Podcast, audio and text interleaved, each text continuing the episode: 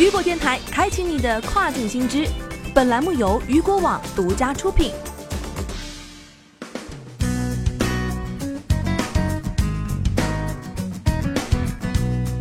近日，《华尔街日报》对亚马逊的数千件第三方商品进行了调查，结果发现大量商品为不安全、错打标签或在美国被禁止销售的产品。《华尔街日报》发现，亚马逊网站上约有四千一百五十二种产品为不安全或贴错标签的产品，其中两千种产品是玩具或没有标注警告字样的药物。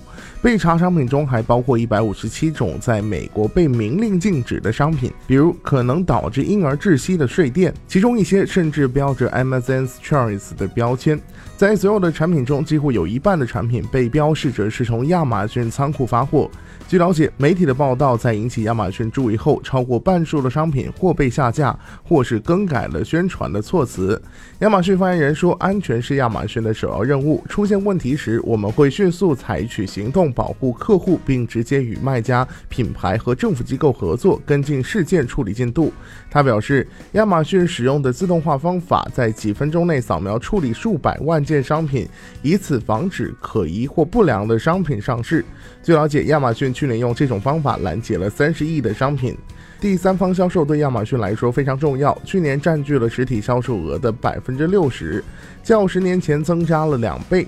在面向西端市场时，亚马逊并不一定会明确注明商品并非由亚马逊发售，但多数商品都是用亚马逊的盒子和包装打包。法律文件显示，亚马逊不会自己进行安全测试，有时该公司会随机将高端珠宝送检，以便真伪。